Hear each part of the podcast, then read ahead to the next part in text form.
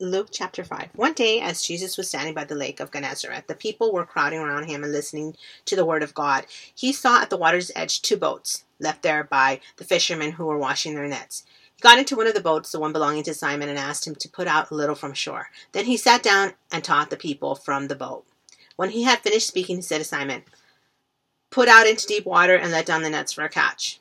Simon answered, Master, we've worked hard all night and haven't caught anything. But because you say so, I will let down the nets.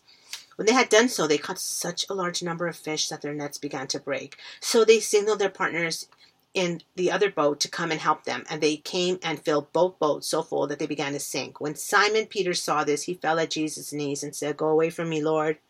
I'm a sinful man. For he and all his companions were astonished at the catch of fish they had taken.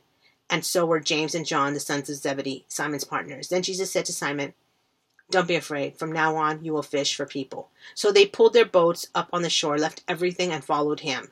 While Jesus was in one of the towns, a man came along who was covered with leprosy. When he saw Jesus, he fell with his face to the ground and begged him, Lord, if you are willing, you can make me clean. Jesus reached out his hand, touched the man. I'm willing, he said, be clean. And immediately the leprosy left him. Then Jesus ordered him, Don't tell anyone but go show yourself to the priest and offer the sacrifices that Moses commanded for your cleansing as a testimony to them. Yet the news about him spread all the more, so that crowds of people came to hear him and to be healed of their sickness. But Jesus often withdrew to lonely, lonely places and prayed. One day, Jesus was teaching, and Pharisees and teachers of the law were sitting there. They had come from every village of Galilee and from Judea and Jerusalem, and the power of the Lord was with Jesus to heal the sick.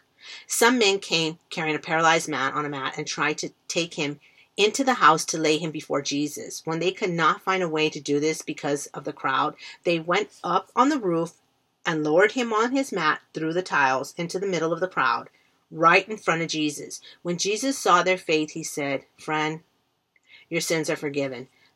The Pharisees and the teachers of the law began thinking to themselves, Who is this fellow who speaks blasphemy? Who can forgive sins but God alone? Jesus knew what they were thinking and asked, Why are you thinking these things in your heart?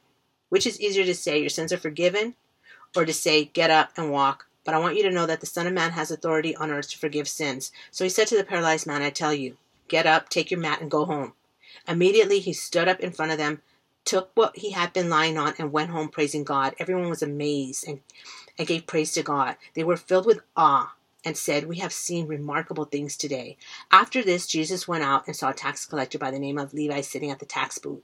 Follow me, Jesus said to him. And Levi got up, left everything, and followed him. Then Levi held a great banquet for Jesus at his house, and a large crowd of tax collectors and others were eating with them.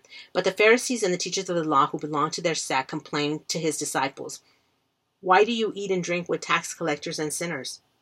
Jesus answered them, it's not the healthy who need a doctor, but the sick. I have not come to call the righteous, but sinners to repentance. They said to him, John's disciples often fast and pray, and so do the disciples of the Pharisees, but yours go on eating and drinking.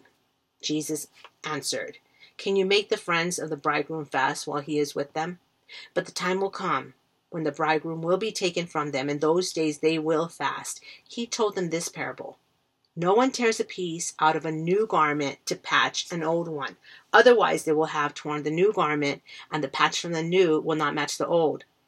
And no one pours new wine into old wineskins. Otherwise, the new wine will burst the skins, the wine will run out, and the wineskins will be ruined. No, new wine must be poured into new wineskins, and no one, after drinking old wine, wants the new, for they say the old is better.